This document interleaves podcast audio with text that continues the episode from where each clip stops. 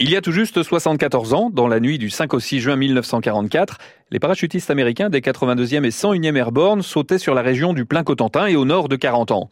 L'un des objectifs à l'ouest de Sainte-Mère-Église était de prendre le pont de la Fière, lieu éminemment stratégique pour les Alliés. Il fallait obligatoirement le contrôler car de ce passage sur le Merderet dépendait le maintien de la tête de pont. Éric Belloc est le conservateur de l'Airborne Museum de Sainte-Mère-Église. Aux alentours de midi, le six juin, ouais. Le pont de la Fière sera aux mains des Américains, qui vont se dire, ça y est, c'est bon, on tient le pont, maintenant on attend la relève. Alors évidemment, ça ne va pas être aussi euh, facile que ça, puisqu'un petit peu comme à Sainte-Mère-Église, les Allemands se regroupent et vont revenir en force. Donc là, ils vont revenir notamment avec des chars, avec euh, des canons, avec des forces euh, à pied, et ils vont contre-attaquer euh, le pont euh, de la Fière, notamment pour le reprendre ou pour le faire sauter.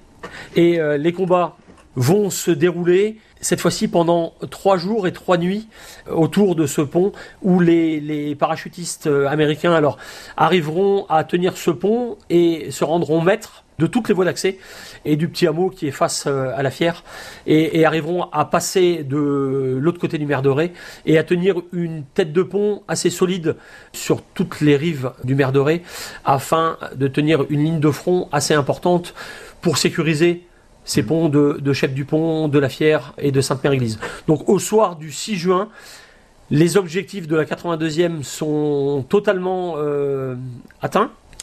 Pour ce qui est de la cent unième, j'allais dire, c'est presque la, la même chose, euh, sauf deux sorties de plage qui ne sont pas totalement sécurisées au soir du six, mais le reste des objectifs de la cent unième est également euh, euh, sous contrôle. Mais l'histoire n'en était qu'à son début, car l'un des objectifs à venir sera Cherbourg. Cherbourg et son port en eau profonde, indispensable aux Alliés pour l'approvisionnement de leurs troupes.